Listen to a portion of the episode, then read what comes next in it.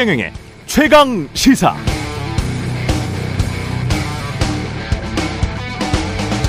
네, 학교 폭력의 피해자 문동훈이 박연진을 비롯한 학폭 가해자들에게 복수하는 과정을 그린 드라마 더 글로리가 큰 인기를 끌고 있습니다. 지난 주말에 몰아서 보신 분들 많을 것 같습니다.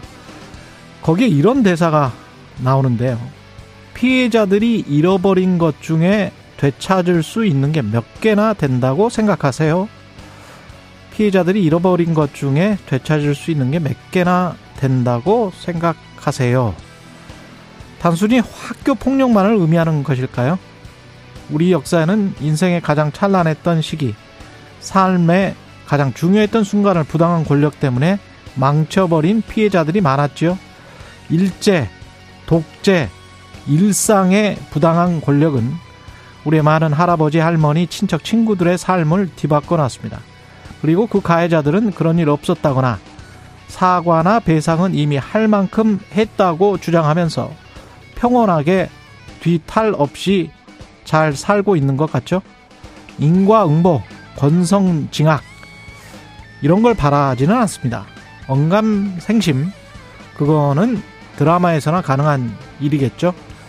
그저 피해자들이 잃어버린 것 중 일부라도 되찾을 수 있는 나라 또는 그런 피해자들이 품격 있게 사과받고 조금이라도 덜 억울하게 살 수 있는 나라 그런 나라였으면 좋겠습니다. 그게 공정과 상식 아닐까요?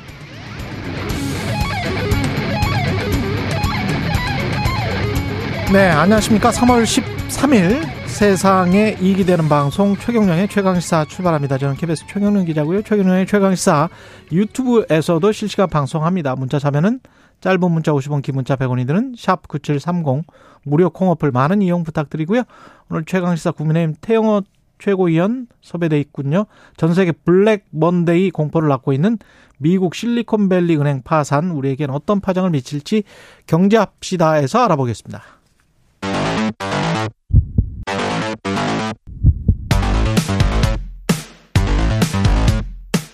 오늘 아침 가장 뜨거운 뉴스 뉴스 unboxing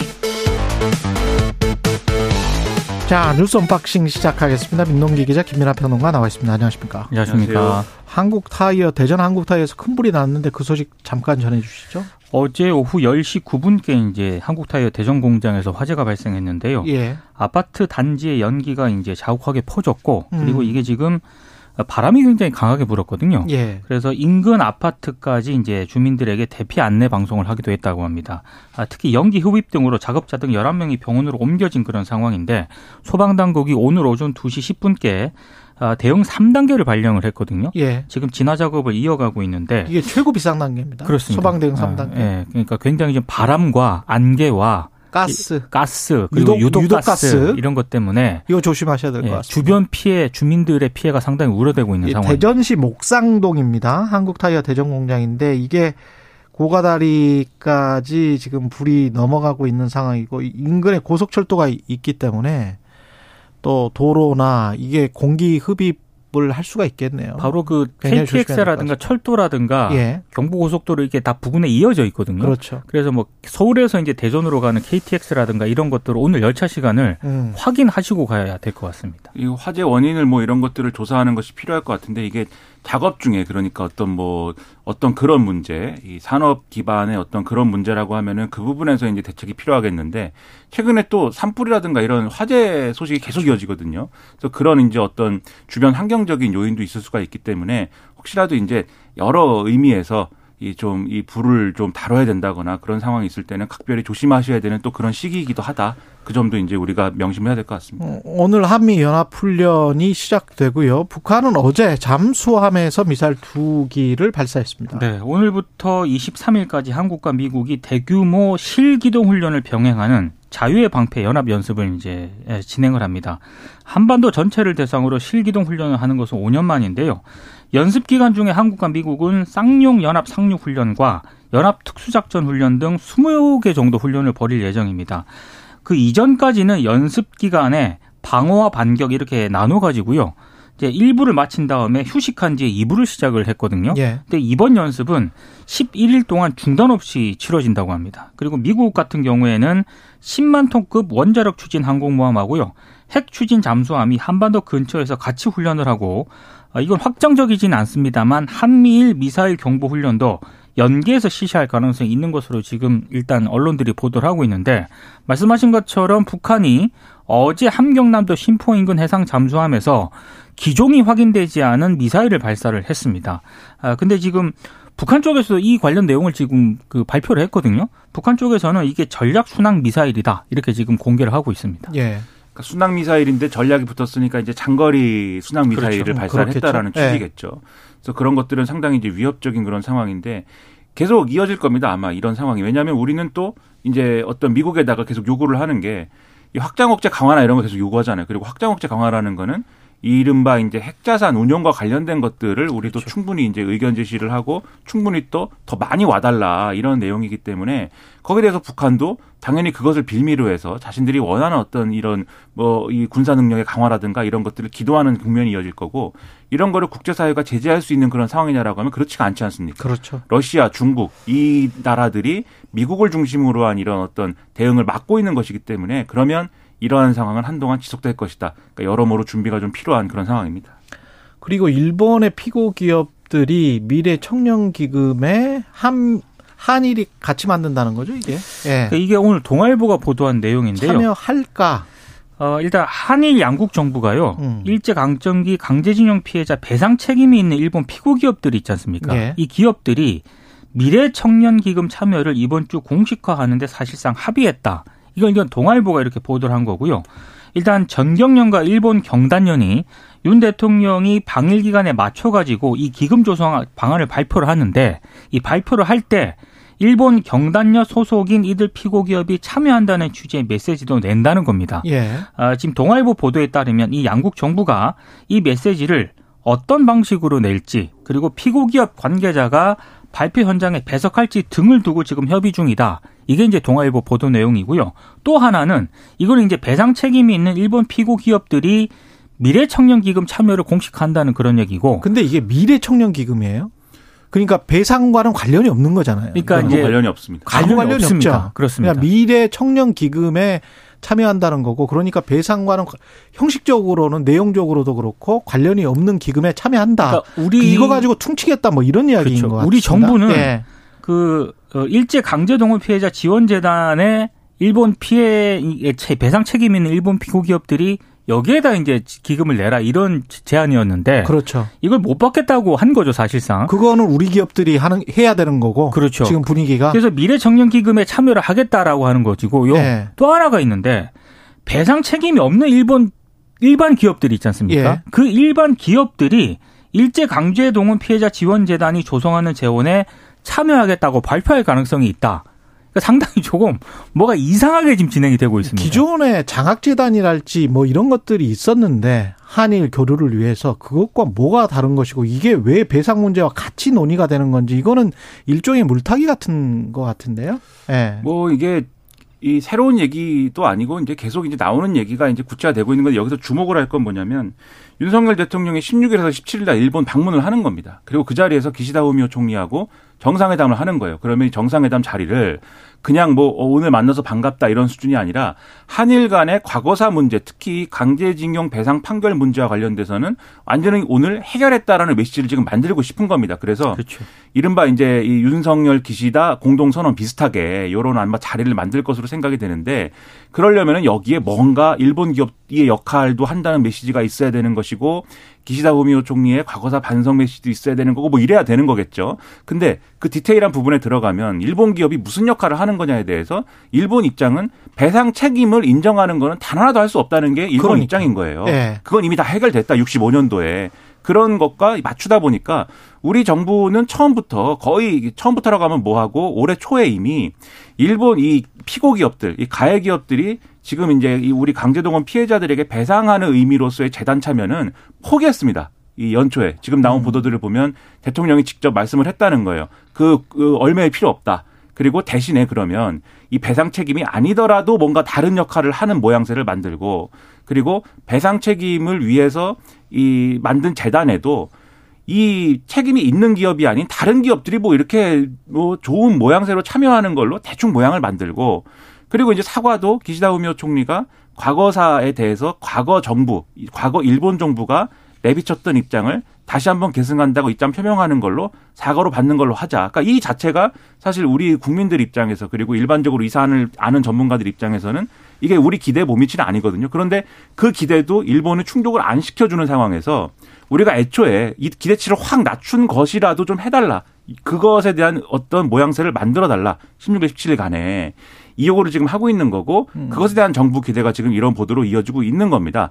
근데 요, 여기서 하나 더 짚을 게그 기시다 후미오 총리가 최소한 이제 역대 정부, 역대 일본 정부의 그 반성의 내용을 다시 한번 입장 표명을 하는 거냐. 여기도 사실 두 가지 방법이 있어요. 첫째는 그냥 역대 정부 입장 우리는 계승합니다. 지난번 발표가 그거였잖아요. 그렇죠. 하야시 네. 요시마사 외무상 발표가 그거였거든요. 음. 요 수준에서 끝나는 경우가 있고 그게 아니라 이게 과거에 대해 과거에 밝힌 입장이긴 하지만 주변국들의 피해를 끼친 거에 대해서 통절한 반성, 반성과 사죄를 어, 표명한 역대 입장을 우리도 계승하고 있습니다. 그러니까 정확하게 통절한 반성과 사죄를 언급하느냐 이게 또 하나의 어떤 포인트처럼 되어 있는데 이 후자 통절한 반성과 사죄를 언급 안 하는 수준에서 계승 입장 표명할 가능성이 지금도 높다. 그 점은 상당히 그래서 기존에 우리가 생각했던 해법보다도 후퇴하고 있다. 이걸 보여주는 보도를 거죠. 자세히 보면은요. 정부 소식통의 익명으로 이제 한 얘기가 있거든요. 그 방금 김민하 평론가가 얘기했던 통절한 방송과 마음으로부터의 사죄라는 이 표현 예. 직접 언급할 가능성을 배제할 수 없다. 이거는 이제 정부 소식통의 얘기고요. 음. 일본 지지통신을 비롯해서 일본 언론들이 보도한 내용을 보면은 역대 내각이 제시한 입장 표명안에서 사실상 그칠 것이다 이렇게 얘기를 하고 있거든요. 음. 그러니까 우리 정부의 바람은 그게 아닐 수도 있는데 그렇죠. 일본 정부 일본 언론들이 보도한 내용을 보면은 사실상 입장을 정리를 한 것으로 보입니다. 음, 가만 보면 서로 간에 국내 여론전을 하고 있는 것 같아요. 맞습니다. 예. 그렇죠. 기시다 후미오 총리도 사실 본인 입장에서 보면은 왜 그 입장 표명을 하고 싶지 않겠습니까? 근데 자민당 내에서 이거 가지고 시비 걸거든요. 기시다 후미오 총리한테 음. 반성과 사죄 절대 얘기하면 안 된다 이 주장하는 이 파벌들이 있는 것이고 그리고 기시다 후미오 총리가 그래도 지지율이 높고 하면은 내가 책임진다 이러고 끌고 가겠는데 지금 지지율도 낮고 음. 지금 뭐 보궐선거도 해야 되고 지방선거도 해야 되고 정치 일정들이 있단 말이죠. 예. 그럼 이번에 그거 기대할 수 있느냐에 대해서는 계속해서 좀 의문일 수밖에 없는 거고 그것에 따른 또 여론의 후폭풍이나 이런 거는 또 우리가 더 감당해야 되는 거예요. 그 점에 있어서 이게 잘 된 협상이냐에 있어서는 계속해서 이제 의문이 계속 남는 겁니다. 윤석열 대통령이 뭐 유튜브 쇼츠까지 만들어서 대통령실이 강제동원 해법 내가 책임지겠다. The buck stops here 이것까지 계속 팻말을 아, 보여줬고 그거 바이든 대통령이 5월 20일인가 우리 왔을 때 선물로 준 거잖아요. 지난해 네. 방한했을 때 윤 대통령이 선물한 네. 건데요. 이게 이제 쇼츠로 만들어 가지고 제3자 변제 해법의 당위성을 이제 강조하는 그런 내용입니다. 네. 근데 여기서 이제 쇼츠를 뭐 만들 수도 있는데 네. 갑자기 이렇게 유튜브 쇼츠로서 만들어서 공개하는 것 자체가 이례적이잖아요. 이게 음. 왜 그랬을까를 두고 언론들의 해석은 결국에는 강제동원 해법에 대해서 국내 여론이 상당히 부정적인 것. 예. 이게 이제 가장 큰 원인이다라고 진단을 하고 있고요. 또 하나는 기대와 다르게 일본 쪽이 상당히 냉담하게 반응을 하고 있는데 이것도 좀 부담이다. 이렇게 분석을 하고 있습니다. 근데 이 네. 쇼츠 영상 만들어서 뭐 이 설명이 될 일이 아니고 제가 볼 때는 그래도 어쨌든 이런 안에 대해서 대통령이 이거 정말 필요하다라고 생각하고 이 문제 풀어야 된다고 생각하면 피해자들을 좀 만나야 됩니다. 그래서 그렇죠? 피해자들을 만나서 네.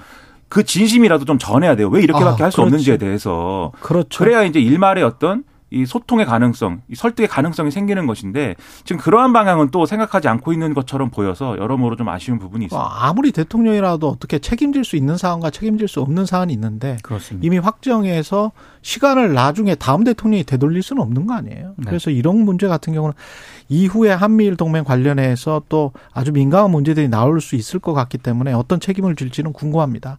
대통령이 방일 방미를 앞두고 의전 비서관 북미 과장을 했던 외교부 출신의 의전 비서관이 돌연 사퇴를 했습니다. 어제 자진사직을 했습니다. 예. 김일범 대통령실 의전 비서관인데요. 일단 대통령실이 밝힌 내용을 보면은 개인 신상을 이유로 사직했다 이렇게 밝히고 있거든요. 그리고 지금 이 김일범 비서관이 지난 10일 대통령실 직원들에게 건승하시라 이런 문자 메시지를 보냈다라고 합니다. 근데 말씀하신 것처럼 좀 이해가 안 가는 대목들이 있습니다. 곧 한일 정상회담 개최하지 않습니까? 그렇죠. 그리고 지금 한미 정상회담도 예정이 되어 있는데 한미 정상회담 같은 경우에는 국빈 방문입니다. 그렇죠. 의전 비서관이 반드시 있어야 되는 그런 상황인데 이 굵직한 일정을 앞두고 담당 비서관이 갑자기 자진 사퇴를 했다. 그래서 나오는 얘기가 혹시 방미 일정 준비하는 과정에서 뭐 실책을 한 것 아니냐. 음. 언론들이 이렇게 또 지적을 하고 있는데 여기에 대해서 대통령실은 어, 김 비서관은 그럴 만한 사람이 아니다라고 일단 부인을 했고요. 그러면 혹시 내부 갈등 등의 외적 요인이 있었던 것 아니냐 이런 추측들이 지금 그렇죠. 나오고 그럴 수 있는 그런 있죠. 상황입니다. 예. 그러니까 이게 최소한의 어떤 설명은 돼야 돼요. 아무리 음. 이제 대통령실의 무슨 뭐 직원이다라고 하지만 행정관도 아니고 비서관인데. 그렇습니다. 예. 의전과 관련돼서 이게 외교에서는 의전이 상당히 중요한 거고 이분은 어쨌든 외무고시 출신이기 때문에 그 분야의 어쨌든 전문가인 것인데 북미 과장을 했던 사람인데 한미 정상회담을 앞두고 그렇죠. 의전 비서관이 사퇴했다는 게 이해가 안 갑니다. 이해가 안, 다- 안 네. 가는 측면이 있죠. 그렇죠. 그래서 예. 예를 들면은 지금 말씀하신 것처럼 무슨 사건이 있었던 거냐, 실책이 있었던 거냐, 그것도 아니라고 하고, 그러면 뭐 건강이 안 좋은 거냐, 그뭐 글쎄 일을 열심히 하긴 했는데 뭐 그것도 아니라는 것이고, 그리고 또 이 이 비서관이 뭐 다른 무슨 뭐 비리나 이런 것으로 연루됐는지도 좀 의심 그렇지도 않은 것처럼 보이는 게 모두 건승하라라고 대통령실 직원들에게 메시지까지 보냈다는 거예요. 음. 그런 일련의 과정을 보면은 이게 이른바 이제 뭐 공직기관 이런 문제 또 아닌 것 같고 그러면 왜냐 이게 의문으로 남을 수밖에 없는 그렇죠. 거거든요. 그 설명을 잘 해주면 되는데 설명 잘 안 해줍니다. 그 지난번에 이제 이재명 이 이름이 이재명인 대통령실 부대변인이 사직을 할 때도 그때도 잘 이해가 안 됐어요. 이게 그렇죠. 그 대통령의 이, 이 중동 방문 일정을 네. 엠바고로 어, 공개를 한 게 그 세 가지고 그걸 그것에 대해 책임을 진다라는 그렇죠. 의미로 그만뒀는데 그센 책임은 부대변인 책임이 아니라 어떤 기자가 뭐 그랬는지 모르지만 엠바고로 일정을 공개한 게 그게 책임질 일이 아니지 않습니까? 그렇죠. 그때도 의문이었는데 비슷한 일들이 자꾸 벌어지니까 언론에 이런 의문만 증폭이 되는 거죠. 이런 것들을 해소를 좀 해줘야 됩니다. 그리고 대통령실이 외교부에서 방미 일정은 일 처리를 깔끔하게 하면 된다 이렇게 이야기를 했는데 네. 그러면 그런 식으로 따지면 의전 비서관을 왜 뒀어요? 그동안에 그동안의 월급은 그러면 외교부에서 다 처리하면 되는 거지. 아 그리고 좀 이상해요 지금 이 상황. 의전 비서관은 정상회담을 할때 이른바 우리 쪽 카운터 파트너지 그렇죠. 않습니까? 근데 갑자기 사직을 했다고 하는 것 자체가 예. 예.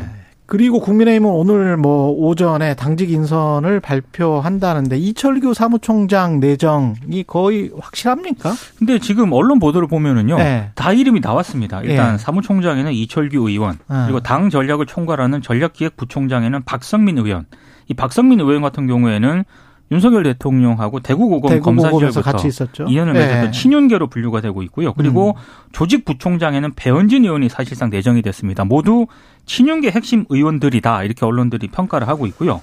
그렇기 때문에 김기현 대표가 자신이 한 명을 지명할 수 있는 지명직 최고위원 자리를 유승민계로 알려진 유이동 의원에게 제안을 했는데 음. 일부 언론 보도에 따르면은 유이동 의원이 고사를 했다 이렇게 지금 보도가 나오고 있는 상황입니다. 그 김기현 대표가 이런 포용의 어떤 메시지, 포용의 모습을 만들어가고 싶을 거예요 분명히. 그래서 지금 당권 경쟁을 했던 안철수 의원도 만난다 그러고 대통령하고 이 하기 전에 이 만찬 회동 하기 전에 그리고 이후에도 이제 이번 주 내로 뭐 천하람 위원장이라든지 황교안 전 대표라든지 연쇄 회동을 한다는 게 그런 의미 아니겠습니까? 그렇죠. 근데 이게 생각대로 잘 되지는 않을 것으로 보이는 게 지금 유이동 의원도 이제 유승민 계라 가지고 이렇게 지명직 최고위원을 고려했다는 거 아니겠습니까? 근데 이전 보도를 보면 사실 정책위 의장으로 나왔었거든요. 정책위 맞아요. 의장 고민한다는 이 얘기가 나오다가 뭐 이렇게 되기도 하고 여러 가지가 이제 좀 복합적으로 뭐 이렇게 어 좀 근데 뭐 대표가 그걸 다 결정할 수 있는 건 아니니까 이제 여러모로 그런데 그런 점에서 보면은 어 이런 것들이 생각대로 잘 안 될 가능성이 앞으로도 있어 보여서 김기현 대표가 정말 그 줄타기를 잘해야 되는 것이죠. 잘 얘기를 해 가면서도 어 좀 어 최소한 그래도 대통령하고 척지지 않는 한계 내에서도 이 포용의 메시지를 계속 낼 수 있는 노력을 해야 되는데 좀 그럴 수 있도록 최고위원들이 많이 뒷받침을 해줘야 되겠습니다.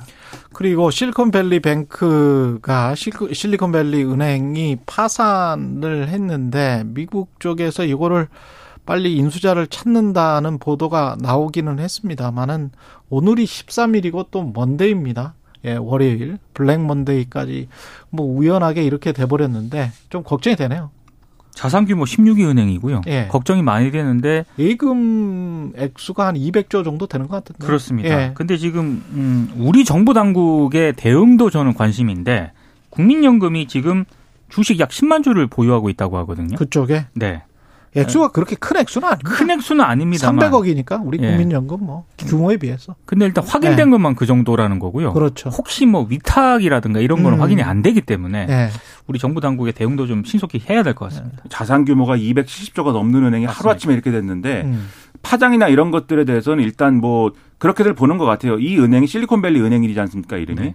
이제 일부 이제 IT 기업 등의 특정한 부분에 어쨌든 이 그걸 담당했기 때문에 그것을 그것이 주된 어떤 거래처였기 때문에 파장이 제한적이다라는 이런 관측이 있는 반면 이게 또 전 세계에 여러 지점들을 두고 있어요. 맞습니다. 이 은행이. 네. 그리고 또 그 이제 벤처 캐피탈이나 이런 그 IT 기업들이 그 거기서 여기서 이제 예를 들면 예금을 하거나 대출을 받거나 이런 과정에서 그걸 가지고 또 어떻게 했는지는 모르는 거지 않습니까? 아니, 그뭐 거의 다 밝혀졌어요. 그리고 사실 부실 대출이 아니고 이거를 미국 국채 투자를 했는데 만기 그렇죠. 불이치 때문에 지금 이런 그렇죠. 상황이 벌어진 것이기 때문에 그게 오히려 더 찝찝해요. 네. 차라리 부실 대출이면 그게 나. 그건 어떤 네. 특이한 사건이니까. 네.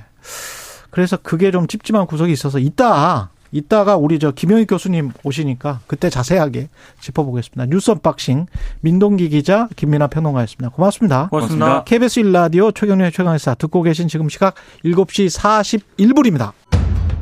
오늘 하루 이슈의 중심. 당신의 아침을 책임지는 직격 인터뷰. 여러분은 지금 KBS 1라디오 최경영의 최강 시사와 함께하고 계십니다. 네, 오늘부터 한미 연합훈련을 시작하고요. 북한이 어제 미사일 발사했습니다. 추가 도발은 없을지 국민의힘 당내 이슈도 함께 짚어보겠습니다. 국민의힘 최고위원 태영호 의원 나오셨습니다. 안녕하십니까? 예, 안녕하세요. 예, 예. 최고위원 당선 축하드립니다. 아유, 감사합니다. 예, 근데. 언론은 어, 이 정도일지는 몰랐는데 예. 어떻게 당선 당선 전략 같은 게 있으셨어요? 아 당연히 선거 선거는 이건 게임이잖아요 예. 경기이기 때문에 당연히 선거 전략이 있었어요. 근데 예. 이번 전당대회를 보셨겠지만 음. 이번 전당대회가 흥행에서는 저는 성공했다 이렇게 봅니다. 아, 그럼요. 예. 예, 예. 근데 전당대회 전 과정은 아주 이상하게 흘러갔어요. 음. 우리가 여당이잖아요. 예. 여당임에도 불구하고 이 당이 전당대회가 예. 윤석열 대통령을 중심에 놓고 친윤 비윤으로 갈라져 가지고 그랬죠. 이런 구도로 이제 선거가 흘러갔고 이게 여당 전당대 치고는 아주 대단히 비정상적인 이런 선거 경쟁 구도입니다. 음. 근데 저 같은 경우에는 윤석열 대통령의 성공을 바라기 때문에 예. 저는 당연히 친윤 쪽으로 이제 분류되어 있는데 음. 여덟 음. 명의 이제 후보가 나왔는데 친윤 쪽으로 분류된 후보는 여섯 명입니다. 그러면 이 여섯 명 혹은 다섯 명이 친윤 쪽에 있는 표를 음. 넣어 가지면 예. 이거는 저 같은 사람은 여기에 연고도 없고 예, 조직적 기반이 없기 때문에 예. 저는 떨어질 수밖에 없습니다. 구도상. 근데 어떻게 되셨어요? 그렇죠. 예. 그리고 경선 기간 내내 여론조사에서 저는 항상 뒷전에 있었어요. 아, 그랬더라고요. 그렇죠. 예. 그런데 특성이 하나 있습니다. 예. 한 사람당 두 표예요. 네. 두 표죠. 네. 그러면 당원들이 심리를 내가 당원들을 만나서 물어보면 어떤 심리인가면 어. 조직표가 가동된다고 해도 어. 조직에서는 뭐 첫 번째는 누구 찍고 두 번째는 누구 찍으세요라고 네. 한다고 해도 당원의 심리로서는 음. 어차피 나는 조직체의 한 구성원이기 때문에 한 표는 조직에서 하라는 거 할 거야. 그런데 내가 왜 두 번째 표까지도 그렇게 하지?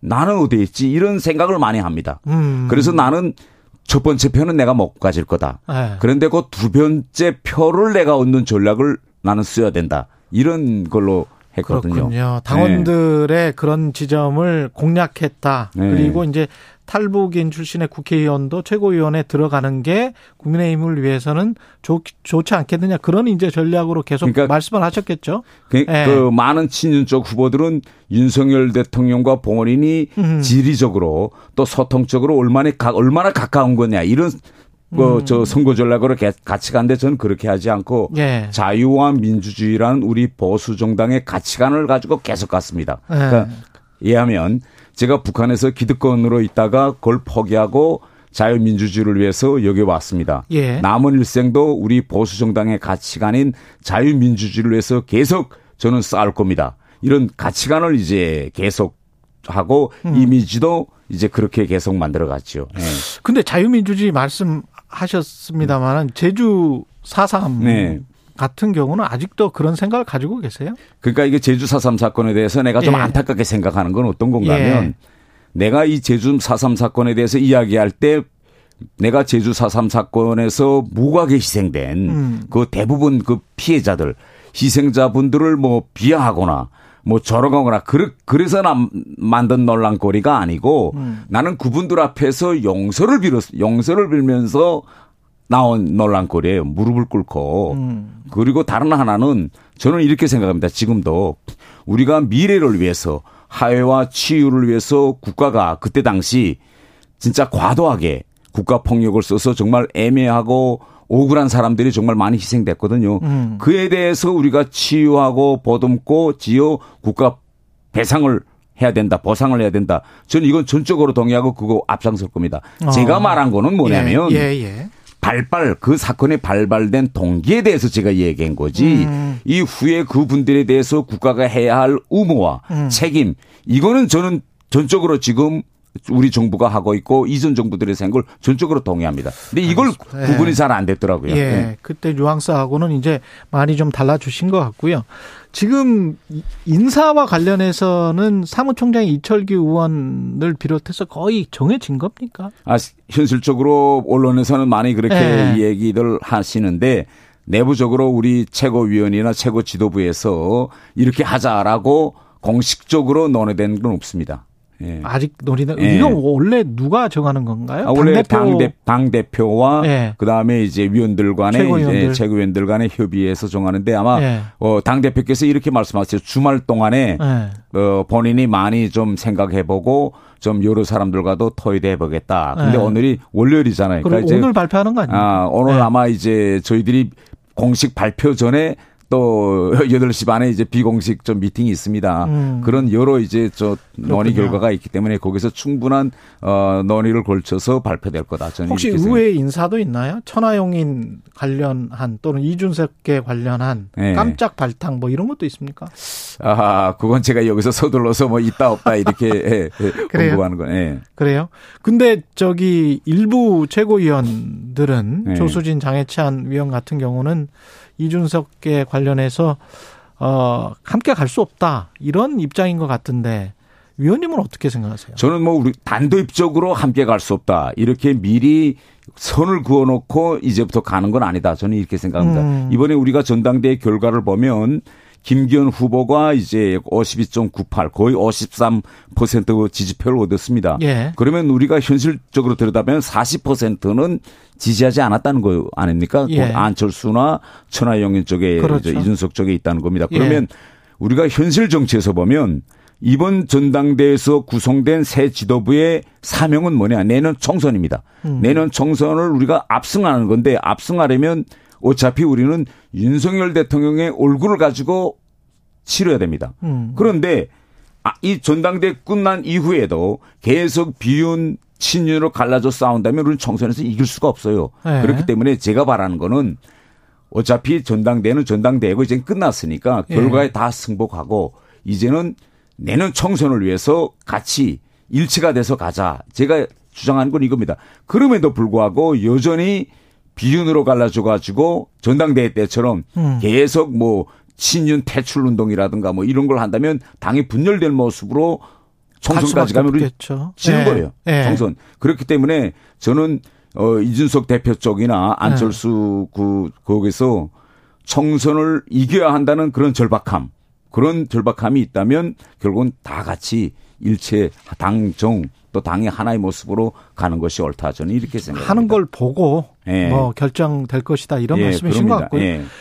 오늘부터 한미 연합훈련이 시작되는데 그 북한이 어제 미사일을 발사한 건 어떤 의미일까요? 그 아주 이번에 보니까 예. 아주 흥미 있는 일이 하나 딱 있어요. 어떤 예. 일인가면 어, 이번에 오늘부터 시작되는 한미연합훈련은 지난 5년 동안에 하지 않았던 훈련입니다. 음. 지난 5년 동안 문재인 정권 때는 코로나와 또 북한과의 관계 이런 걸 고려해서 대대급 훈련만 했습니다. 예. 근데 오늘부터 지금 하는 건 전역 훈련이에요.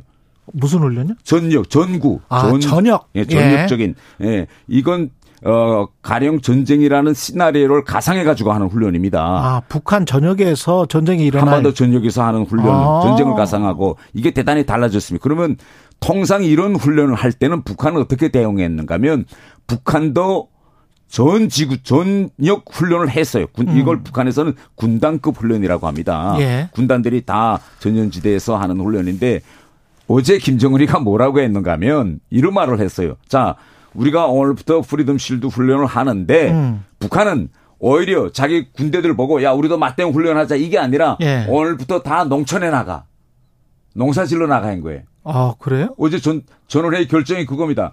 다 총 들고 농사해. 그게 어떤 의미인가? 대외적으로는 그러면 훈련한다고 말하고 그 안에서는 농사한다고요? 아, 아 농사질러 다 나가 하면서 네. 뭐라고 했는가 하면 북한이 가지고 있는 억제력을 효과적으로 이용해야 된다. 아. 주 새로운 표현에 이게 그러니까 이게 뭔가면 아. 우리는 자 우리는 이제 야외 기동 훈련, 예. 탱크, 비행기 뭐 여러 가지 뭐 하죠. 여러 그러니까 예. 전쟁이 진짜 일어난 걸 가상에서 훈련하는데 예. 북한은 군 지역 이 보병이라든가 이런 기동 훈련에 나가야 될 사람들은 다 농촌에 농사, 보내고 농사하고. 자기네 가지고 있는 핵 전술 미사일이라든가 전략 미사일 이런 걸 한 방씩 땅땅 쏘는 대응을 하겠다. 어제 음. 이렇게 발표하고 바로 이제 잠수함 오늘 아침에 미사일 이제 쏜 거로 가는데 그러니까 뭔가면 북한이 이런 겁니다. 재래식 무력에서는 이제는 안 된다는 안 인정해. 되니까. 안 되니까 한미 연합 훈련과 같은 훈련은 이제는 할 힘도 음. 없고 기름도 없습니다. 대신 우리한테는 핵이 있어. 이걸 지금 이번에 보여주려는 것 같습니다. 과시용만 계속하고 안에서는 경제가 아무래도 힘든가 보죠. 식량이 너무 힘들기 때문에 예. 어제 당 전원에서 이야기한 거 보면 음. 일반 어 영양을 가지고서는 농사짓기 힘들기 때문에 음. 군인들도 예. 이제는 부대에서 다 떠나서 이제는 농촌으로 나가서 농사를 지어라 예. 하고 김정은이가 어제 결정을 내린 겁니다. 그 윤석열 정부가 한미일 동맹을 굉장히 음. 강조를 음. 하고 있는데 이렇게 가는 거는 뭐 중요하긴 하겠습니다만은 반대쪽에 지금 북중러가 있지 않습니까? 네. 특히 이제 중국이 걱정인데 중국이 어떻게 나올까요? 어떻게 보세요, 의원님은? 그 예. 지금 동북아 안보 구조가 음. 대단히 그 위험한 방향으로 흐르고 있습니다. 우크라이나 전쟁을 그렇죠. 계기로 예. 가장 중요한 거는 중국이 지난 20차 전당대회를 계기로 뭘 결정했느냐. 공식적으로 당헌에 대만을 무력으로라도 통일하겠다는 걸 당헌에 박아였습니다. 음. 이렇게 되면 우리는 뭘 예상해야 되는가 하면 동북아에서 타이완에서 전쟁이 만약에 뭐 일어난다면 음. 한반도에서는 어떤 일이 벌어질까? 이걸 우리가 가상해야 되고. 그러면 가상 그 가상에 네. 동시 전쟁에 시나리오도 있는 겁니다. 동시 전쟁의 시나리오도 당연히 있죠. 그러면 이런 경우 아. 타이완에서 일어났을 때 김정은이가 치고 안 내려온다 이런 담보가 없습니다. 음. 그래서 지금 우리 정부도 한미일이라는 이 삼각 군사연합체 협력을 지금 가속화 지금 빨리 해서 적어도 한반 이런 중국이라는 그런 타이완의 이 긴장으로 인해서 한반도의 평화가 무너지는. 근데 우리가 거기에 너, 무 개입을 해버리면 우리가 개입하는 게 아니라 네. 어떤 구조인가면 지금 네. 타이완에서 진짜 중국이 무력을 쏟다 네. 하면 타이완에서 제일 가까운 데 있는 미군 무력은 한반도에 있어요. 음. 비행장도 제일 가까운 데 있고. 음. 그래서 미국이 계속 전략적 유연성을 이야기하거든요. 예. 그렇기 때문에 우리도 그렇다 해서 우리가 미국 보고 음. 절대 한반도에 있는 미군은 안 됩니다. 이렇게 우리가 아무리 강박해도 미국이 이걸 받아들이지 않을 겁니다. 그렇기 때문에 우리는 만약 그런 상황이 오면 그러면 네. 그때 우리는 현실 이 현실 안보 구조를 보고 음. 여기 대응하는 구조를 짜야 알겠습니다. 됩니다. 우리가 10초밖에 예. 안 남아서 여기서 끝내야 되겠습니다. 예, 나중에 또 오셔서 이야기 나눠주시기 바랍니다. 예. 고맙습니다. 예. 국민의힘 태영호 최고위원이었습니다.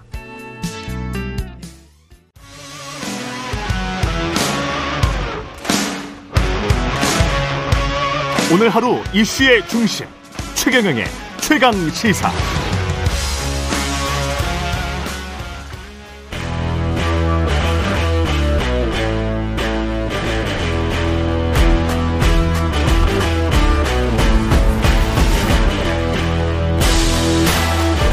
네, 한 주의 시작. 여의도 정치를 깊이 있고 날카롭게 들여다보는 시간 정치 먼데이 오늘은 박영선 전 중소벤처기업부 장관과 함께합니다. 안녕하세요. 네, 안녕하세요. 한 예. 달이 정말 빨리 지나가네요. 미국 네. 현지의 지금 상황 여러 가지 지금 SVB 실리콘밸리 은행 때문에 오늘 경제 이야기를 좀 네. 많이 여쭤봐야 될 것 같습니다. 그죠? 네, 네, 예. 좋습니다. 예, 네. 그 반도체 이야기부터 하죠. 미국이 지금 반도체 보조금 받으려면 여러 가지 전제 조건들을 많이 내놔서 정부가 부랴부랴 대응에 나서고 있는데 현재에서 이 상황은 어떻게 지켜보고 계세요? 지금 한국의 반도체 이것이 어, 이 미국 현지에서 보기에는요 상당한 고비다. 아주 중요한 어, 지금 전략이 필요한 그런 시점으로 보입니다. 어, 왜냐하면 대만의 경우에는요 실리콘 방패 정책 전략을 구사하고 있습니다. 음. 어, 지난주에 이코노미스트가 그 대만의 반도체와 관련된 특집을 실었는데요. 네. 어, 여기에 그 내용을 보면 어, 대만이 전 세계 반도체의 60% 이상을 차지하고 있고 또 최첨단 반도체의 90% 이상을 생산하고 있다. 그렇기 때문에 전 세계가 대만을 지켜야 하는 이유가 여기에 있다라고 대만이 아주 강하게 어필을 하고 있습니다. 예. 그리고 미국은 이미 이제 이 반도체를 무기화해서 어 지금 전략적 자산으로 가지고 가고 있지 않습니까? 그렇죠. 그렇기 때문에 지금 이 대만의 사례를 한국의 삼성이나 SK 그리고 한국 정부 또 한국의 외교 파트에서 면밀히 분석을 해볼 필요가 있다. 왜냐하면 대만은 이미 TSMC를 대만을 위한 보험이다라고 표현을 합니다. 어. 그러니까 그만큼 이 TSMC의 중요성을 전 세계에 알리면서 아, 우리 대만이 무너지면 전 세계 경제가 무너져. 음. 그리고 AI, 어, 자동차, 뭐 다 아무것도 할 수가 없어. 이렇게 지금, 어, 아주 과, 좀, 조금 과장된 저는 홍보를 하고 있다고 생각하거든요. 네. 거기에 비해서 한국은 지금 너무 조용한 상황이고요. 네. 또 일본은 완전히 읍소 전략으로 가고 있습니다.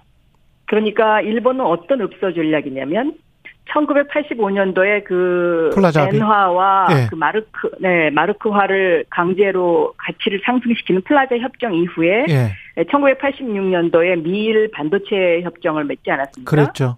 여기에 독소 조항이 너무 많았다. 음, 음. 아 그래서 우리 그 당시에 이제 그 미국이 일본에서 생산된 반도체를 미국으로 수출하는 것에 대한 규제를 이제 집어넣었었는데요. 그것 때문에 우리가 지난 30년 동안 일본의 반도체가 완전히 망했다. 음. 그래서 우리가 지금 이렇게 됐으니 미국 너희 우리 우리 이제 봐줄 때 되지 않았느냐 하는 음. 완전히 읍소 전략으로 가고 있어요.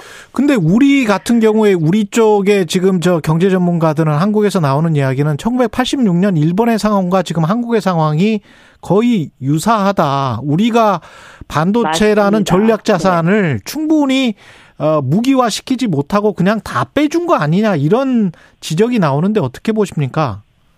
그런 지적이 여기서도 어, 보입니다. 그러니까 네. 지금 한국은 완전히 샌드위치 신세가 돼가지고요. 예. 어, 중간에서 이러지도 못하고 저러지도 못하는 그런 상황이죠. 그러니까 음. 조금 전에 질문하셨던 그 미국 보조금 문제만 보더라도요. 예. 그 보조금을 받으면 반도체가 미국이 반도체를 전략 산업으로 지정을 했기 때문에 미국이 공장에 감시를 나올 수가 있어요. 이렇게 음. 되면 첨단 기술을 그대로 미국에 주는 그런 상황이 되죠. 그렇죠. 그렇다고 예. 이 그런 이유 때문에 보조금을 포기하냐? 그렇게 되면 이제 미국에서 생산하는 그 반도체의 경쟁력이 없어집니다. 음. 그런데 대만은 이 문제를 갖고도 미국에다 뭐라고 얘기를 하냐면요. 예. 대만에서 반도체를 생산하는 것과 미국에서 반도체를 생산하는 것은 다르다. 어. 미국에서 반도체를 생산하면 대만에서 생산하는 거에 약 55% 정도의 값이 더 들어갈 거다. 그 당연하죠. 예. 그러니까 넌 그러니까 너희 너희 우리한테 보조금 줘야 돼. 이렇게 설득 작업을 하면서 완전히 거의 그 협박 비슷한 이런 아주 투트랙 전략을 대만은 가져가고 있어요. 아니 기업으로서는 손익 계산이 그렇게밖에 안 나오니까 그거는 당연한 것 같은데. 그렇습니다. 예. 그런데 우리 한국과 관련된 기사는 지금 미국에서 거의 잘 나오지 않고 있습니다. 어. 그러니까 한국 정부가 조용하고 있는 건지 산업이 그렇게 조용하고 있는 건지 그 원인 분석은 제가 아직 못했는데요. 예. 일단 너무 조용하고 샌드위치 어, 신세이고 어, 이 대만과 일본의 협공에 지금 한국이 어떻게 해야 되는지 음. 이거에 대해서 굉장히 지금 아주 심각한 상황이다. 그리고 미국에서는 칩 얼라이언스라고 해서 반도체 동맹 그렇죠. 계속 이걸 강조하지 않습니까? 예. 근데 여기서 빠져나올 수도 없고 음. 그래서 어떻게 보면 지금 우리의 삼성전자 또 SK 하이닉스 이런 반도체 주력 기업들이 음. 어, 지난 반세기 동안에 대한민국이 후진국에서 선진국으로 올라섰는데 아 여기서 우리가 그냥 멈출 거냐 주저앉을 거냐 아주 기로에 서 있다. 저는 이렇게 보고 있습니다. 그러면 4월 26일에 아, 예예. 예. 네. 4월 26일에 윤석열 대통령이 미국에 가서 뭘 얻어와야 되나요? 네. 바로 이 문제를 해결해야죠. 예. 그러니까 지금 이것이 다 연결돼 있는 겁니다. 어, 3월 16일, 17일 또 일본 방문하시죠. 한일 예. 정상회담 예정돼 있고 또 4월 26일 미국 정상회담, 한미 정상회담 연결돼 있죠. 예정돼 있고 음. 이게 다 지금 한 축으로 연결돼 있고요. 그렇죠. 또 3월 1일 날 이후에 그 우리 그 일본의 강제 징용 동원 문제. 그렇죠. 이 강제 동원 문제를 지금 어, 국내에서는 이거 구려 외교다 굉장히 지금 어 음. 국민들이 분노하고 있지 않습니까? 예. 이게 지금 다 한 선상으로 연결되어 있는 그러한 상황이다라고 보시면 됩니다. 네. 한 선상으로 연결되어 있다는 게 결국은 일본에게 이렇게 강제동원 해법을 국민들이 상당히 반대하는 상황에서 무리하게 제시를 하고 그렇게 된 게 그 배후에 미국이 있다. 그래서 네. 한미일의 전략적 군사 동맹을 통해서 중국을 지금 견제하려고 하는 것 아니냐. 그런데 그 중국이 또 우리에게 무역 보복을 하면 어떻게 되느냐. 뭐 이게 지금 함께 들어가 있는 문제인 것 같거든요. 그렇습니다. 예. 다 한 바구니에 지금 들어가 있습니다. 어, 그래서 어, 일단 강제 동원 문제와 관련된 것을 어, 윤석열 정부에서 그런 식으로 일본에게 페이버를 줬다면 예. 이제는 뭔가를 얻어와야 되는 상황이죠. 그렇죠. 그건 미국에서, 미국에게도 마찬가지입니다. 미국이 어. 무언의 압력을 계속 그동안 행사해 왔었거든요. 이 문제와 관련해서. 예. 너희 한일 간 두 나라 싸우지 말고 잘 지내. 그리고 음. 지금 우리가 너희한테까지 신경 쓸 여력이 없어. 그러니까 음. 너희가 사이좋게 지내. 이런 식으로 계속 무언의 압력을 해, 해왔는데 지금 윤석열 대통령 어깨에 굉장히 무거운 짐이 지어진 것이죠. 음. 그러니까 한일 정상회담, 한미 정상회담에서 어 뭔가를 얻어내지 못하면 한국은 계속해서 샌드위치 신세가 될 수밖에 없고 특히 그 중국 같은 경우에 5천억 달러를 투자를 해가지고 2025년부터는 자기네들이 반도체 칩 생산 매수를 70%까지 끌어올리겠다는 거 아닙니까? 예. 그러면 한국에서 생각 생산하는 반도체의 대중 수출도 지금 이미 줄고 있는데. 그렇죠. 에, 더 이상 이것이 늘어날 가능성이 전혀 없거든요. 오히려 대만 쪽으로부터는 그러니까 많이 더 수입하고 있더라고요. 한국 쪽은 그렇습니다. 비중을 줄이고. 그렇습니다. 예. 그렇습니다. 그러니까 그러니까 우리의 무역 적자가 계속해서 계속 지속된다고 볼 수밖에 없는 상황이고요. 네. 이 무역 적자는 지금 어, 사상 최대치고 IMF 때도 이렇게까지 무역 적자가 오래 지속되고 폭이 크지 않았습니다. 그래서 사실은 대한민국은 지금 굉장히 위기에 경제적 위기에 처해 있다 이렇게 분석이 가능하고 우리도 그러면 우리가 여기서 그럼 어떻게 반도체 이 칩 얼라이언스에서 살아남을 거냐? 저는 지정학적인 요인을 강조해야 된다고 생각합니다. 음. 아, 그러니까 그 지정학적인 요인에서 가장 중요한 것. 미국이 균형, 어, 그 외교, 어, 그러니까 옵쇼 밸런스, 역의 균형과 관련돼서 중요하게 생각하는 것이 바로 산업적 고려거든요. 예. 그러니까 한국의 반도체가 만약에 꺾였을 경우에 결코 미국도 안전하지 않다. 음. 대만은 중국의 에, 그 협박을 받고 있고 중국의 공격 대상인 나라이기 때문에 대만 하나만 TSMC만 가지고는 미국 너희들 하나 안전할 수가 없다라는 이 메시지를 미국에 아주 강하게 줘야 된다. 저는 이렇게 보고 있습니다. 네. 네. 윤석열 대통령은 지금 조금 속도 조절을 해야 되는 겁니까? 어떻게 보세요? 한밀 동맹 강화와 관련해서는? 아, 저는 일단은요, 지금은 우리의 속내를 절대로 드러내면 안 된다고 생각합니다. 속내를 드러내면 안 된다. 표정 관리를 해야 됩니다. 네, 예. 속내를 드러내면 안 되고, 미국도 한국이 도대체 어떤 상태로 이것을 진전시킬 것인지에 대해서 호기심을 갖게 해야 되고요. 음. 그래야 우리가 살아남지 그렇지 않고 무조건 과거 과거에 그 보수 정권이 하던 식으로 미국에 완전히 다 모든 속내를 드러내면서 다 줬을 경우에 음. 우리가 얻을 수 있는 카드가 그렇게 많지 않습니다. 예. 네. 민주당과 국민의힘 상황을 좀 들어보겠습니다. 민주당 상황 먼저 짚어보는데 지금 이재명 민주당 네. 대표 초대 비서실장 지냈던 경기도지사 시절에 전모 씨가 예. 돌아가셨고 애도를 표하고 네. 검찰이 무리한 수사에 의한 결과다 이런 이재명 대표의 입장 표명이 있었고요. 어떻게 생각하세요? 네.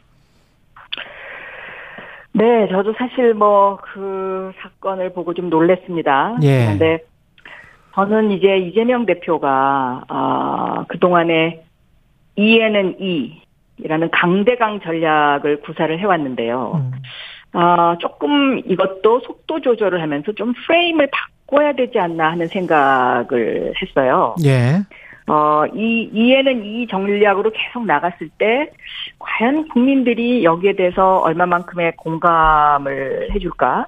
이런 부분을 좀, 어, 좀 아주 깊이 생각해야 된다. 어, 저는 이렇게 생각을 하고 있고요. 그 체포동의안의 그 체포동의안이 부결되긴 했습니다만은 민주당에서 어, 이 이탈표가 많이 나오지 않았습니까? 예. 한 달 전에 저하고 이제 이 문제를 심각하게 얘기를 하셨었었는데. 그랬죠. 어, 제가 생각했던 것보다 이탈표가 많이 나왔거든요. 어. 그러니까 결국 이거는 무엇을 얘기하냐? 지금까지의 이재명 대표가 국민을 향한 메시지에 음. 대해서 절, 절대적으로 이제는 프레임을 바꿔야 된다. 어떻게 바꿔야 될까요? 그럼 그 프레임을 어, 떻게 바꿀 거냐? 예. 저는 민주당을 혁신하겠다는 어떤 새로운 어, 모습을 보여줘야 된다라고 생각합니다. 대표가? 그 미, 네, 이재명 예. 대표가. 왜냐하면요, 집권 2년 차의 총선을 봤을 때요, 음. 이 집권 2년 차 총선이 어, 어떤 그 중간 평가, 어, 중간 평가로 연결된 사례가 거의 없습니다. 심지어 김영삼 정부 4년 차 1996년 15대 총선의 경우에도요.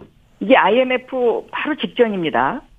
어, 이때도 여당인 신한국당이 139석으로 승리를 했고요. 음. 이명박 정부 4년 차인 2012년 19대 총선 때도 어, 여당이 152석으로 승리를 했어요. 그러니까 그만큼 여당 프리미엄이 굉장히 많은 겁니다. 그런데 이거를 꺾을 수 있는 방법이 뭐냐? 그것은 혁신 경쟁입니다. 음. 혁신 경쟁에서 누가 승리하느냐? 저는 이 프레임으로 어, 이재명 어, 대표가 바꿔야 된다. 지금 말씀하시는 거는 정치 혁신을 말씀하시는 건데 조금만 더 구체적으로 맞습니다. 이야기. 예. 네.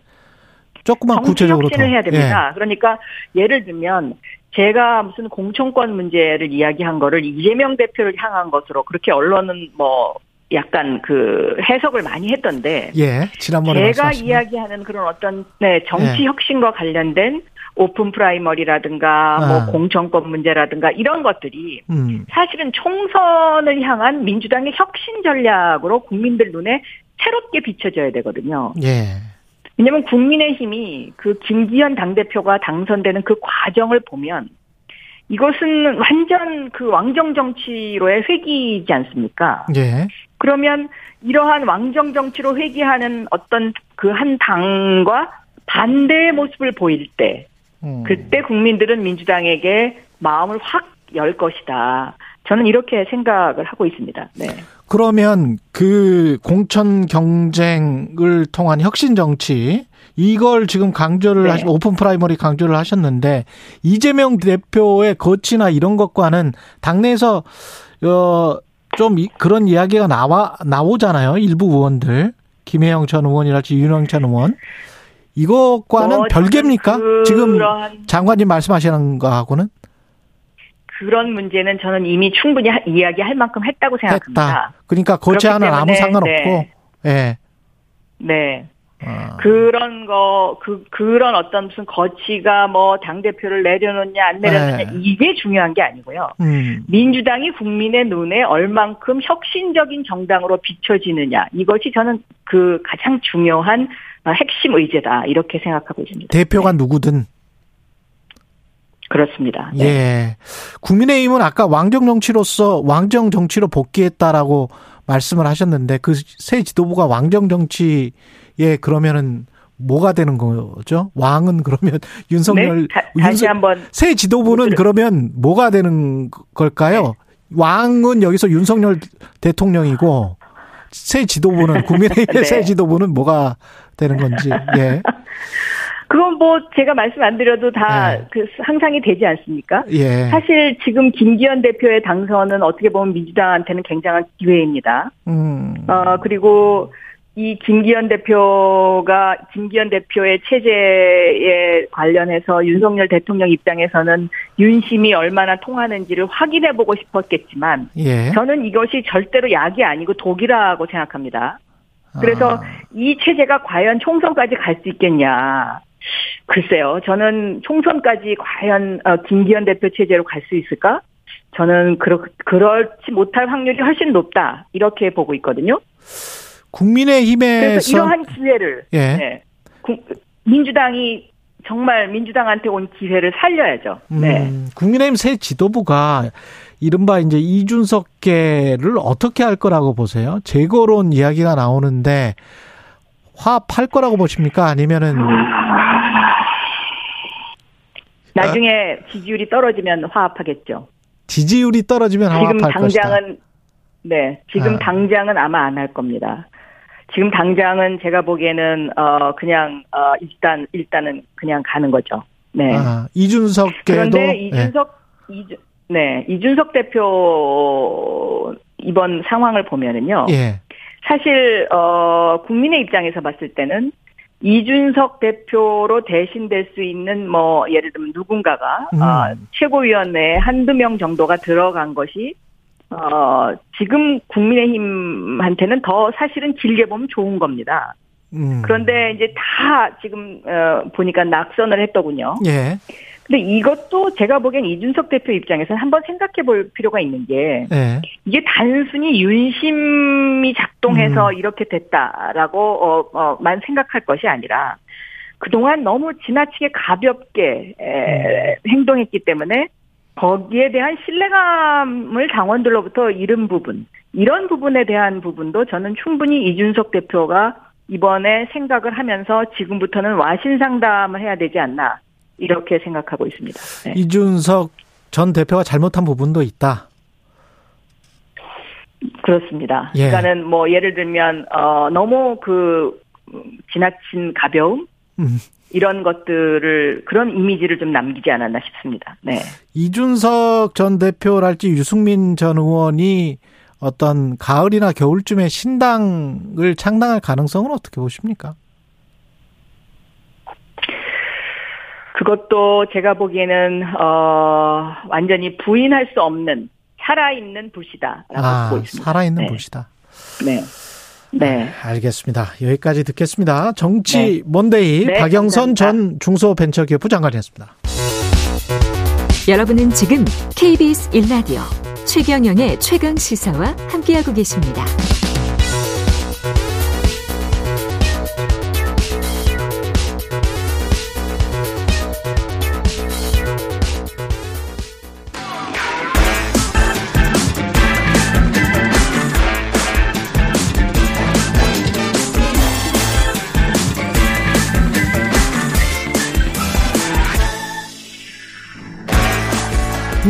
한 번 더 뉴스 오늘은 정은정 작가와 함께 하겠습니다. 안녕하십니까? 네, 안녕하세요.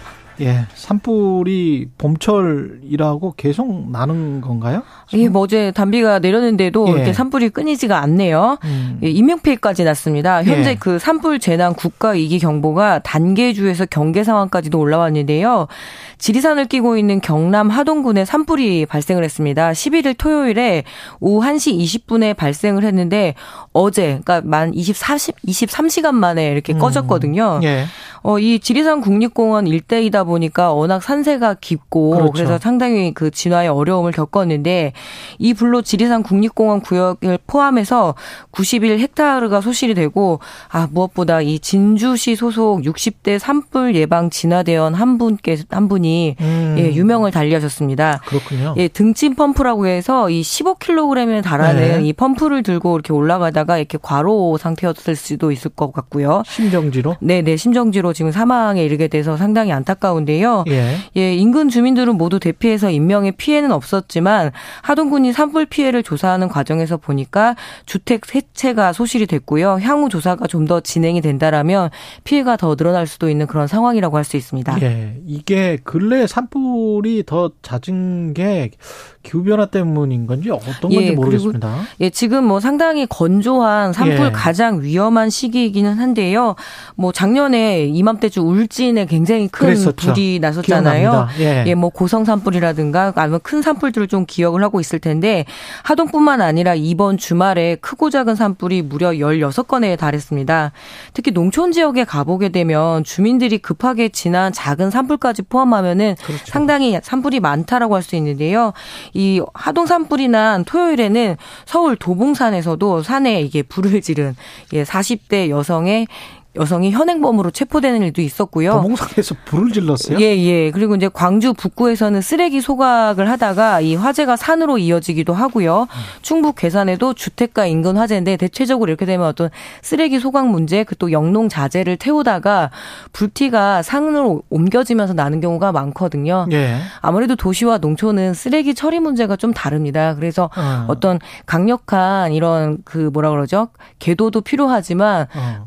농촌 쓰레기 를 안전하게 처리할 그렇지. 수 있는 그런 제도도 필요하죠. 아, 농촌에서 발생하는 쓰레기를 누가 수거해 주는 사람들이 주기적으로 수거해 주는 어떤 공무원이나 정부 기관이 없는 건가요? 있기는 한데요. 예. 아무래도 이렇게 도시처럼 이렇게 빨리빨리 가져가지도 않고 그리고 아. 또 관행적으로 또 영농 자재 특히 이제 뭐 고추대라든가 이런 말은 자재를 어. 태우다 보니까 그렇군요. 다 태웠다고 생각했지만 불씨는 바람을 타고 훅 날아가거든요. 음. 그리고 진행자께서 말씀하신 대로 지금 기후 위기 문제가 매우 심각합니다. 특히 이렇게 고온 건조한 상태가 반복이 되다 보면은 훨씬 더 큰 불이 난다라고 이야기를 하는데요. 실제로 산림청에 따르게 되면은 올해 발생한 산불 180 사건 중에서 이 총 8일간 85건이 발생했다고 하니까 작년에 비해서 무려 50%가 증가했다고 하니까 음. 상당히 예후가 좋지는 않습니다. 예. 특히 이 기후의 기후위기 문제 때문에 나무 상태가 굉장히 취약해져 있거든요. 병충해에도 약해져 있고요. 그렇죠. 그리고 상당히 바짝 마른 상태이기 때문에 산불에 매우 취약한 상태라고 할 수 있습니다. 근데 뭐 미국이나 호주나 산불 크게 나면 그냥 뭐 대책 없이 거의 뭐 타도록 놔두는 그 정도까지 가더라고요. 예, 근데 예. 우리나라는 좀 미국이나 호주처럼 달리 자연 발화에 그 기인한 산불은 없다라고 보더라고요. 아. 그러니까 결국은 인간의 실수, 그러니까 실화든 방화든 이런 문제가 좀 분명히 있고요. 그래서 음. 어떤 시민들의 그 산불에 산불 조심에 대한 의식 개도도 상당히 필요한데 설마 내가 잘못을 저질러서 그럴까 이렇게는 생각할 수 없다라는 거죠. 그리고 지금 문제가 각 지역마다 이 산불 진화원들이라고 하지요. 예. 그리고 예방 감시원들이 상당히 고령화 상태입니다. 음. 이게 임시직이고 또 음. 최저임금으로 뭐 1월부터 2월부터 5월까지 또 11월부터 12월 정도까지 근무를 하다 보니까 고령화된 상태에서 젊은이들이 당연히 지원을 안 하다 보니까 또 진화에 어려움이 있고요. 산불 진화원이라고 따로 뭐 정규직으로 둬서 임금을 받는 게 아니고 제가 이 지리산 산불 같은 네. 경우도 SNS에 보니까 제가 아는 지리산에 그 park ranger 있잖아요. 네네네. 지리산 국립공원 관리하시는 그 레인저들이 있거든요. 네.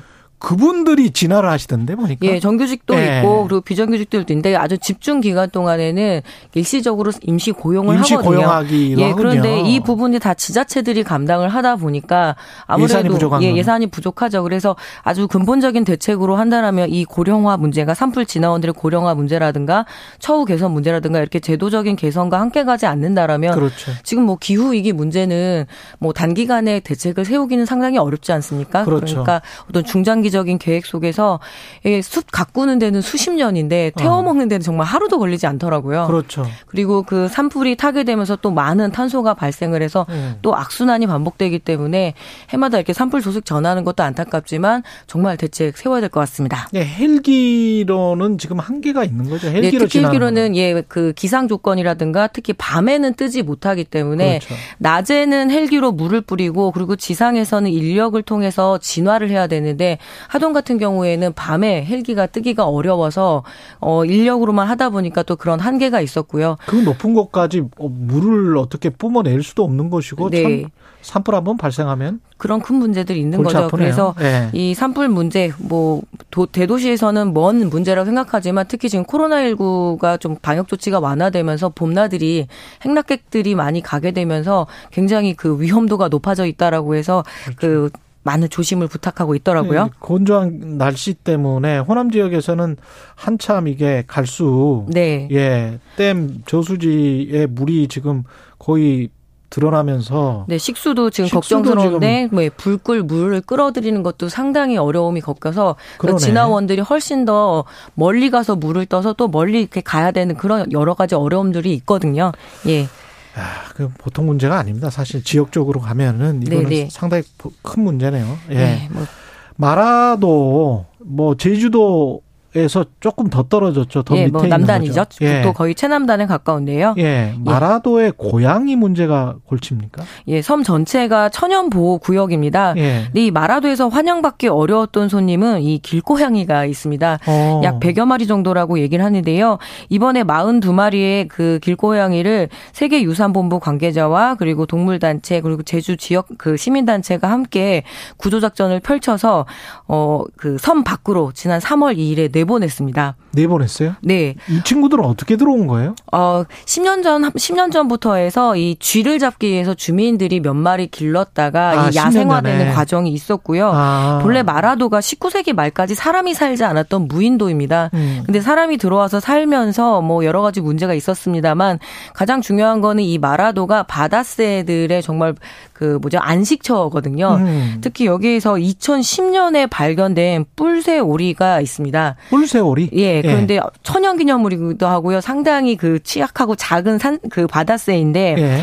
고양이에게 잡아먹히는 경우가 꽤 많았다라고 합니다. 아. 뭐 24마리가 고양이에게 잡아먹힌 것으로 보고가 되고 음. 여러 가지 뭐 논란은 있습니다만 그래서 이 고양이를 중성화시킬 것이냐 아니면 이 작은 섬에 너무 많은 고양이가 있기 때문에 방출이라고 하죠. 내보낼 것이냐 그런 논란들이 있었는데요. 중성화시킨다고 뭐 잡아먹지 않는 건 아니죠. 예, 그렇죠. 하지만 예. 이제 동물단체에서는 왜 고양이만 그, 그, 탓하느냐? 탓하느냐 이런 이야기를 또 있었거든요. 예. 뭐 다른 맹금 동물일 수도 있고요. 하지만 결론으로는 고양이의 그 사냥 본능이 있기 때문에. 예.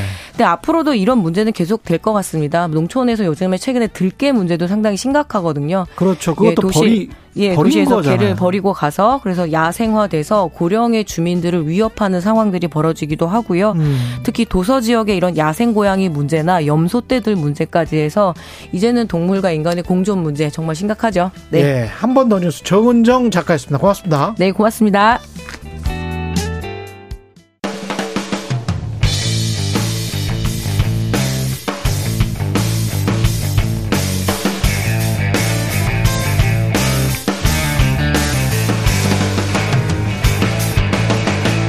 최경영의 최강 시사.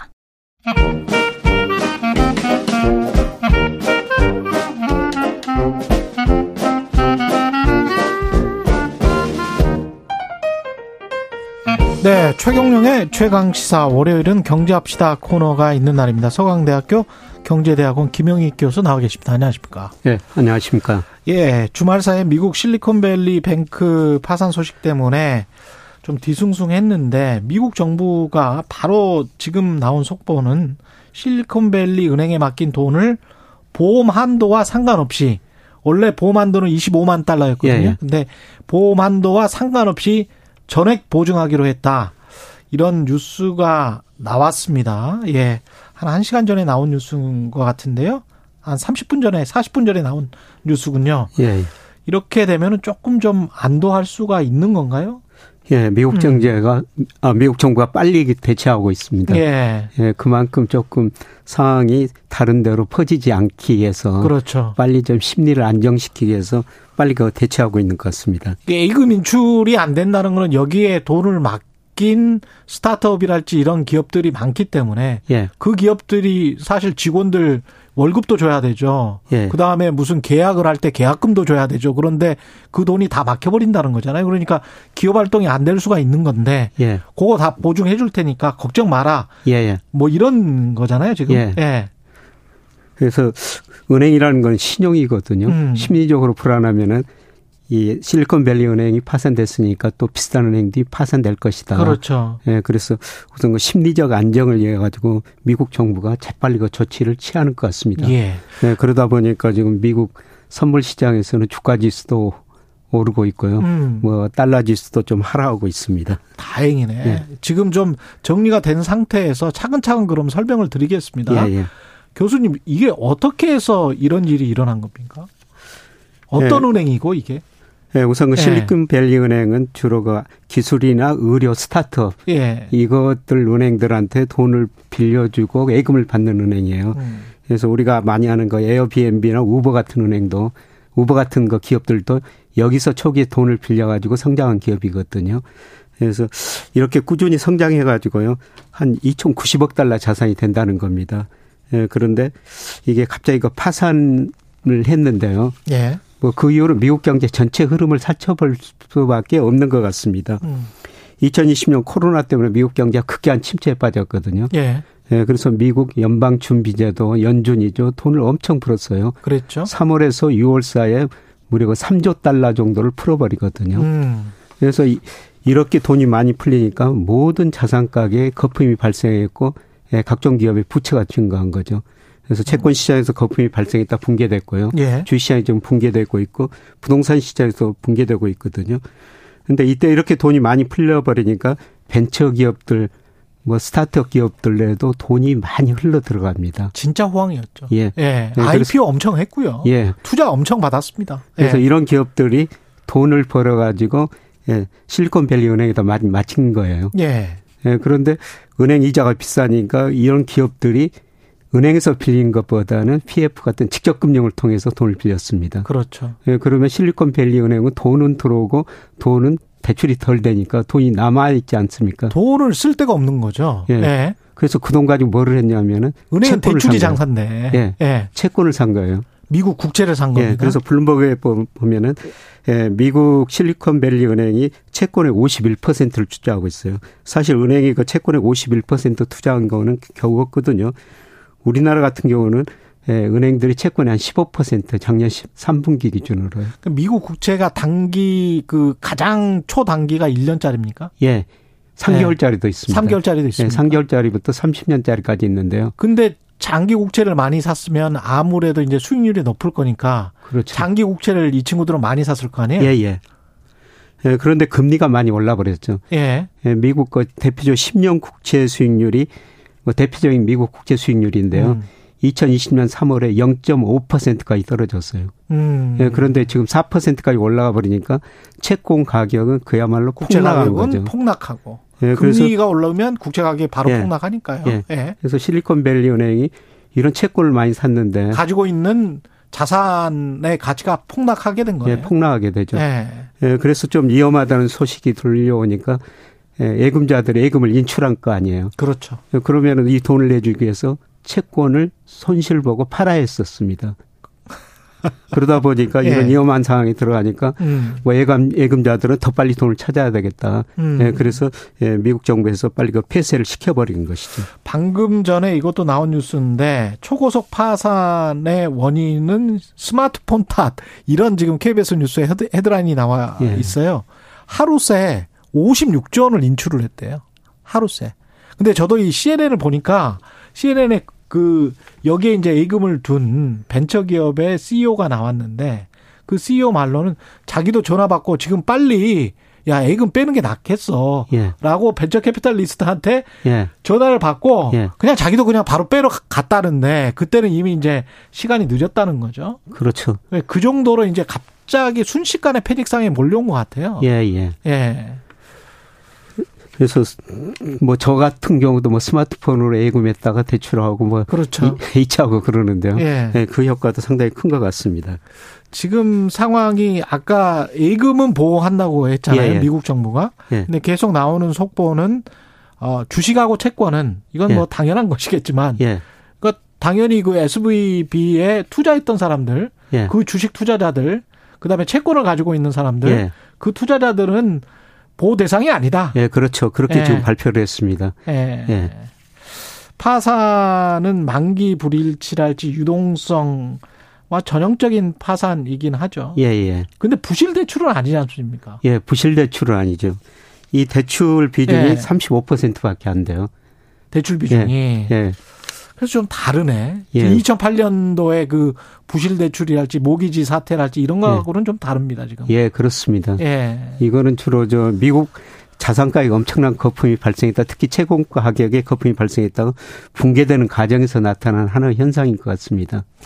단기적으로는 시장 심리를 안정시키기 위해서 미국이 열심히 일을 하고 있는 것 같은데 미국 정부 당국이. 예. 근데 이런 우려는 계속 지금 존재하는 것 같습니다. 예, 미국 국채를 샀는데 예. 미국 국채의 만기 불일치와 유동성 때문에 예. 이렇게 그 은행이 파산할 정도면 예. 다른 은행들도 투자 자산에 미국 국채가 엄청 많을 거 아니에요. 예, 아마 보험회사들도 미국 국채를 많이 샀을 거고요. 뭐 숨긴 부실들이 이렇게 국채 가격이 올라버리다 가격이 떨어지다 보니까 그렇지. 뭐 문제가 좀 발생할 것 같습니다. 예, 문제는 이게 이제 실물 경제로 전이될 것인가. 그렇죠. 예, 그게 남아 있는 문제거든요. 예.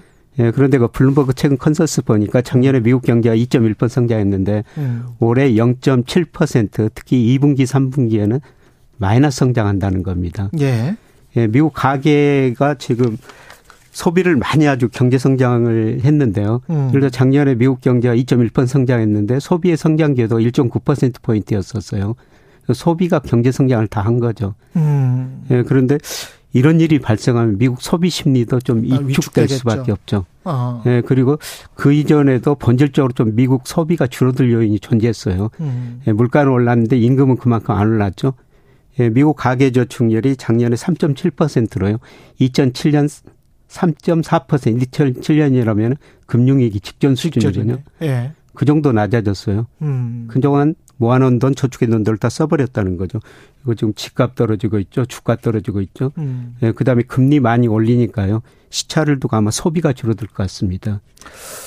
그 두 가지 우려. 다른 네. 은행들은 괜찮나? 실물 경제로 전이될 가능성은 없나 이 두 가지 우려가 상존하는 상황입니다. 근데 예. 이거는 좀 계속 우리가 지켜봐야 될 것 같아요. 와치를 예. 해봐야 될 것 같습니다. 예, 그렇습니다. 예, 지금 뭐라고 단언하기는 예, 일단은 미국 정부가 재빨리 지금 대응하고 있기 때문에요. 음.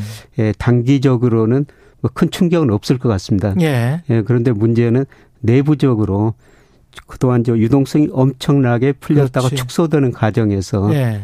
문제들이 지금 잠재 있거든요. 음. 이런 문제들이 금융시장에도 터지고 그다음에 금융회사에 터지고 실물 경제에 터지는 음. 이런 과정들이 좀 남아 있기 때문에 예, 정책 대응하고 이번 주 미국 거 물가 발표되고 소, 소비 지표 발표되고 또 다음 주에는 미국 FMC가 열리거든요. 그렇죠. 예, 미국이 금리를 얼마나 올릴 것인가 또 관심사였는데 이것이 또 그 금리 결정에 어, 떤 영향을 줄지 줄까. 이번 주 다음 주 정말 많은 사건들이 발생할 것이기 때문에 좀 지켜봐야 될 것 같습니다. 이 상황에서 주식 투자하시는 분들은 아, 이렇게 되면 미국이 금리를 0.5% 포인트 올리기는 쉽지 않을 거고 0.25나 동결까지 희망을 한다면 그런다면 오히려 주식 시장이나 자산 시장이 살아날 수 있지 않을까 뭐 이런 희망 섞인 기대를 하시는 분들도 있을 수가 있겠습니다. 예, 일시적으로는 반등할 수가 있습니다. 미국 정부가 아.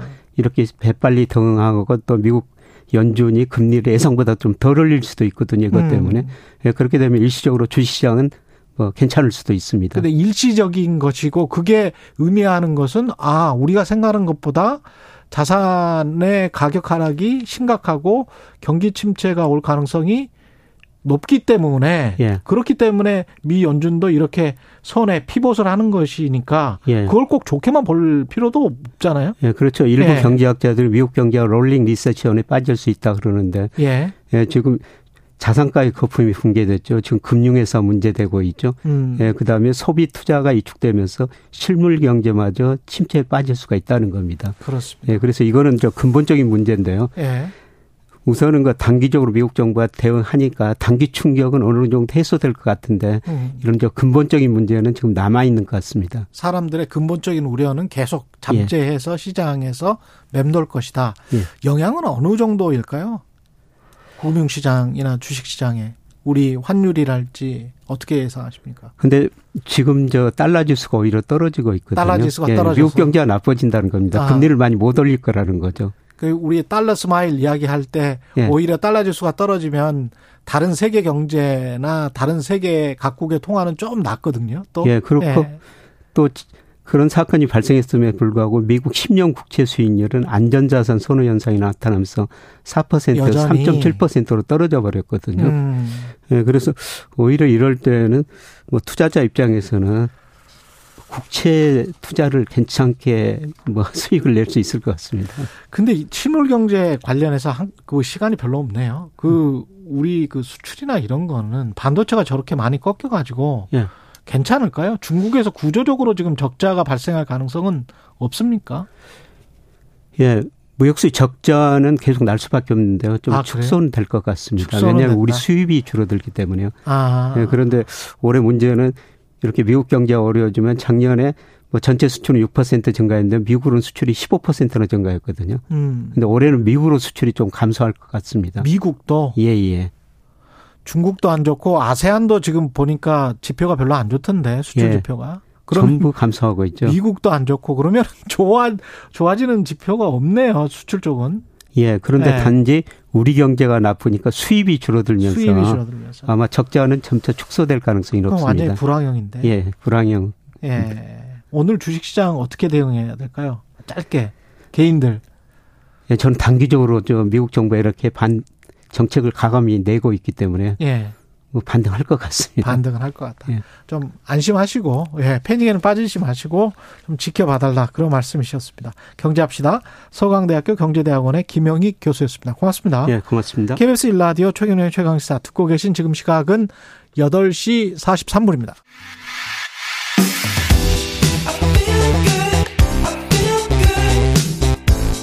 세상에 이익이 되는 방송 최경영의 최강 시사.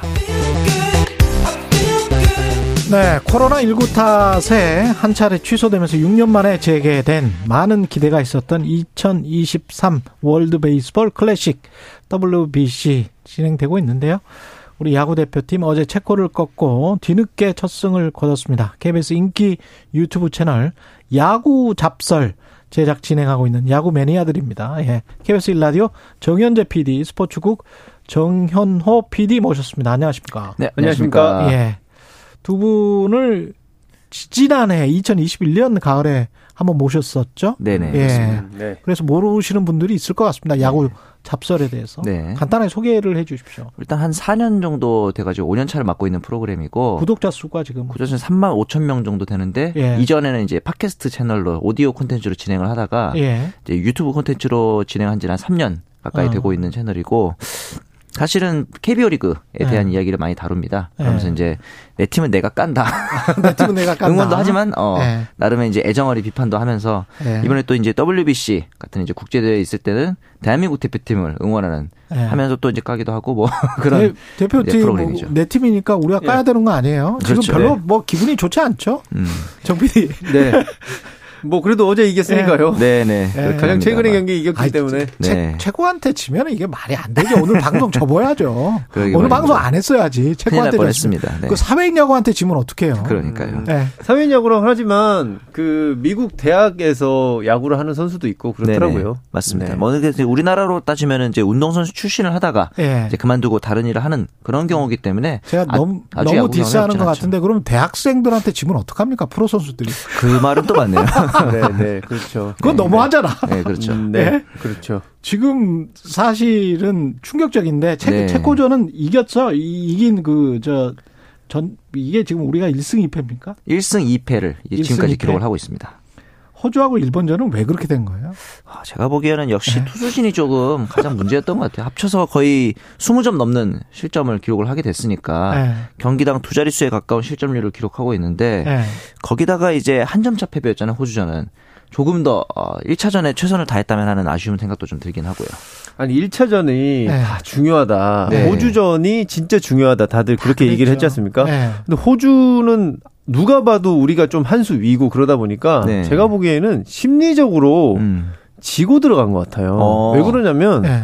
호주는 어차피 쟤네는 진짜 잘하는 팀. 네. 우리는 근데 첫 경기가 진짜 중요한데 얘네들한테 지면 절대 안 돼. 음. 아. 이런 마음가짐으로 들어가다 보니까 예를 들면 박혜민 선수의 주루가 지적이 많이 됐잖아요. 네, 맞아요. 그때 말루에서 1사 말루에서 오지환 선수가 2루 땅볼을 쳤는데 병살이 되지 않기 위해서 오지환 선수 열심히 뛰고 음. 그렇죠. 근데 그 가운데 포수 가 자리를 1루, 비웠죠. 예, 1루 백오를 간다고 자리를 비웠어요. 근데 음. 박혜민 선수가 2루 주자였는데 음. 네. 3루에서 홈에 들어올 수 있었거든요. 음. 그런 틈 같은 것을 볼 수 있는 게 사실 프로의 여유라는 건데 아하. 그런 여유가 없었어요. 제가 봤을 때는. 네. 물론 이제 3루 주루 코치가 서라고 이렇게 신호를 줬어요. 아. 근데 약간 심적인 여유가 있었다면 그런 빈틈 분명히 파고들 수 있었을 것 같은데 음. 그런 진짜 짜잘한 것들이 모여서 한 점 차로 지지 않았나 그런 네. 생각이 듭니다. 맞습니다.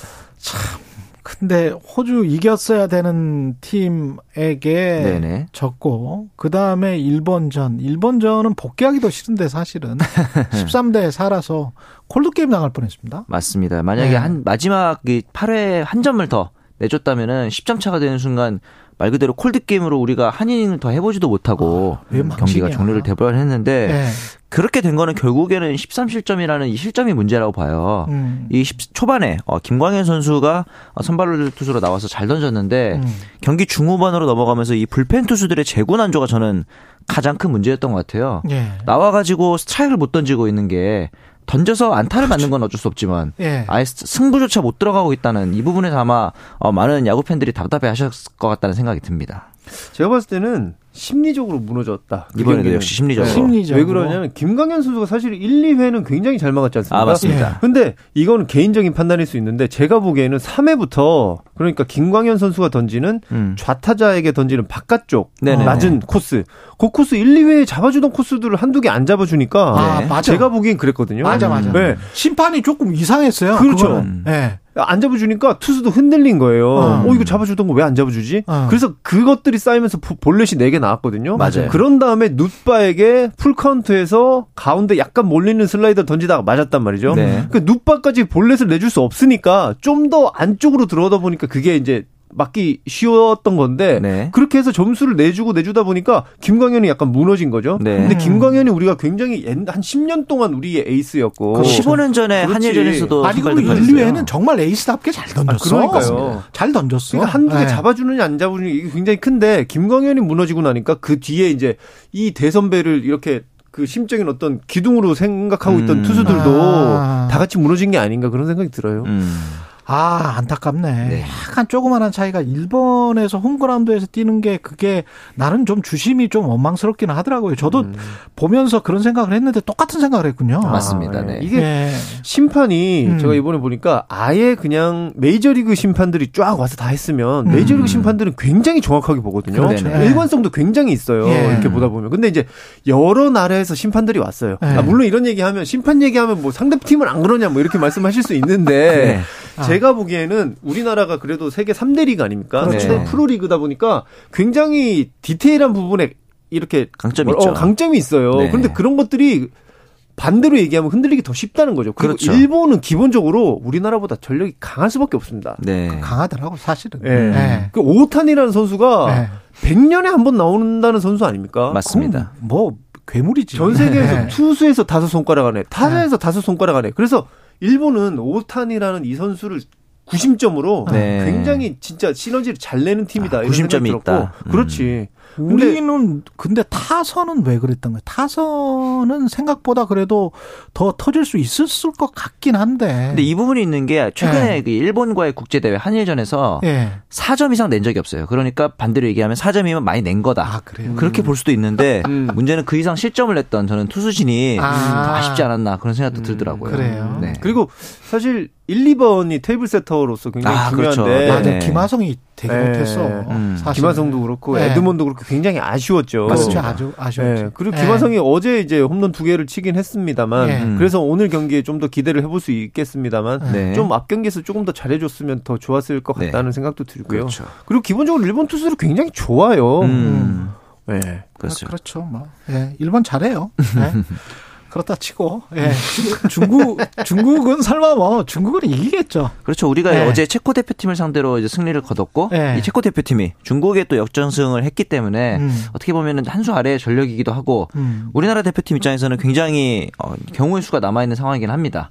오늘 이제 7시에 중국과의 경기인데 앞서 열리는 12시에 열리는 호주와 체코와의 경기 결과에 따라서 우리나라의 이제 8강 진출이 결정되거든요. 예. 이 경우의 수에 대해서 간단하게 말씀을 드리면은 이 호주랑 체코 모두 4실점 이상을 하고 음. 체코가 호주를 잡아줘야 되는 그런 상황이 되겠습니다. 어, 떻게 해요? 어떻게 해야 된다고? 양팀 모두 4실점 이상을 해야 돼요. 4점 이상을 실점해야 됩니다. 4실점 이상을 하고 그러니까 기본적으로 네. 5대 4 이상으로 그렇죠. 체코가 이겨야 된다. 네. 그러니까 아, 6대 4나 예. 뭐 7대 4, 6대 5뭐 이런 식으로. 네. 우리는 이기기만 하면 되는 거예요? 일단 뭐 무조건 이겨 놔야 됩니다. 네네네. 무조건 이겨 놔야 된다. 네, 중국하고의 스코어는 사실 중요하지 않고요. 왜 그러냐면 상대적으로 스코어는... 체코와 호주와 동률이 되는 시나리오이기 음. 때문에 2승 2패 동률이 맞습니다. 된 다음에 체코가 호주를 4점 이상 실점을 어. 해주면 호주가 4점 이상 실점을 하고 복잡합니다. 저는 진짜. 이 WBC 대회에서 아, 이렇게 아니, 경우의 수를 따질 줄 몰랐어요. 축구도 아니고 말이야. 야구에서 음. 우리가 꼭 야구까지 이래야 돼? 근데 이제 이번 음. 대회가 네. 이제 사실은 이렇게 정규수에 많은 게 A조 네. 같은 경우는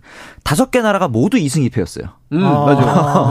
네, 그래서 지금 앞서 말씀드린 최소 실점률을 따져서 네. 쿠바랑 이탈리아가 1, 2위로 그렇죠. 진출을 했는데 네. 이런 걸 봤을 때 우리나라도 네. 어떻게 보면 충분히 가능성이 있다. 거기도 대만도 떨어지고 말이죠. 맞습니다. 네덜란드도, 네덜란드도 강호인데 떨어지고. 그렇죠, 그렇죠. 그랬는데. 자, 희망회로 기대 가능성 몇 퍼센트라고 보십니까? 두 PD 분들은 쉽지 않은 게 네. 호주가 일단은 자기들도 지면은 떨어지는 상황이잖아요. 그렇지. 그렇기 때문에 이 부분에 있어서는 전력을 다할 거고 음. 체코도 지금 뭐 중국 대한민국과의 경기에서 투수진을 많이 소모를 했어요. 최종전까지 오면서 그렇기 때문에 그 여력이 남아 있을지 이런 부분도 좀 걱정이 되고 네. 뭐 이제 저희는 오늘 오전에는 뭐 명예 체코인으로서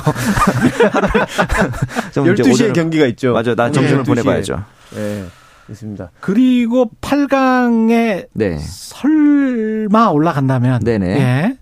그러면 거기에서는 뭐 어떤 정비를 해서 잘 할까요? 어떻게 보세요? 우리나라의 네. 그 전까지 국제대 특성상 네. 조금의 위기가 있었다면은 음. 그 이후에 똘똘 뭉치는 계획이 될 수도 있고 저기가 도미니카 무슨 뭐 미국 이런데 A조를 만나게 되는데 A조 같은 경우에 이제 네. 쿠바와 이탈리아를 만나게 되기 아, 때문에 쿠바 이탈리아 네 저희가 만약에 2위로 진출을 하게 되면 네. 쿠바를 만나게 될 가능성이 높습니다. 아, 그런데 이제 A조의 괜찮구나. 전력을 네. 분석을 해봤을 때 네. 글쎄요 쿠바가 그렇게 강력하진 않아요. 우리도 강력하지 않다는 게 문제긴 하지만 큰 문제지. 네. 사실 사실은 네덜란드한테 13년, 17년에 모두 패배하면서 네. 약간의 그 트라우마가 있었는데 네. 쿠바는 최근에는 좋은 기억이 많거든요. 일단은 어, 경우의 수를 따져서 8강에 올라간다면 또 한번 어, 희망 회로를 돌려볼 수 있지 않을까라는 생각도 들기도 하고요. 조현일 PD는 어떻게 생각하세요? 글쎄요, 아. 8강 가면은 그때 또 분위기에 따라서 음. 어떻게 될지 모르는 것인데, 네. 제가 하고 싶은 얘기가 사실 있었어요. 네. 이번 기회를 그, 뭐라, 계기로? 계기 네, 계기를 삼아서, 네.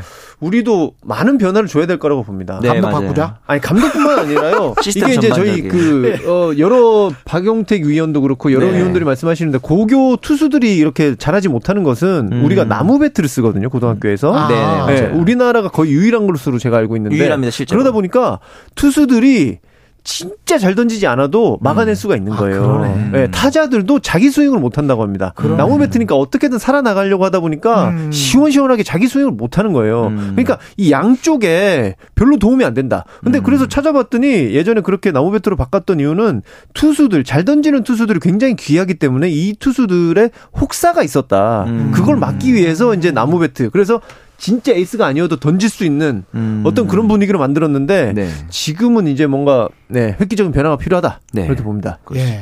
결국은 심판 탓 그 다음에 도구 탓하고 만해. 그건 아닌데. 결국은 이제 심판과 네. 도구의 문제가 발생하게 된 거는 우리나라 네. 야구의 네. 인프라 그리고 약간은 음. 어떻게 네. 보면 해이해지지 않나 그런 경각심이 또 들기도 하고요. 비겁한 변명입니다. 예, 여기까지 듣겠습니다. KBS 일라디오 조현재 PD 그리고 스포츠국의 정현호 PD였습니다. 고맙습니다. 네, 감사합니다. 고맙습니다. 예, 3월 13일 월요일 KBS 일라디오 최경련의 최강시사였고요. 저는 KBS 최경련 기자였습니다. 내일 아침 7시 20분에 다시 돌아오겠습니다. 고맙습니다.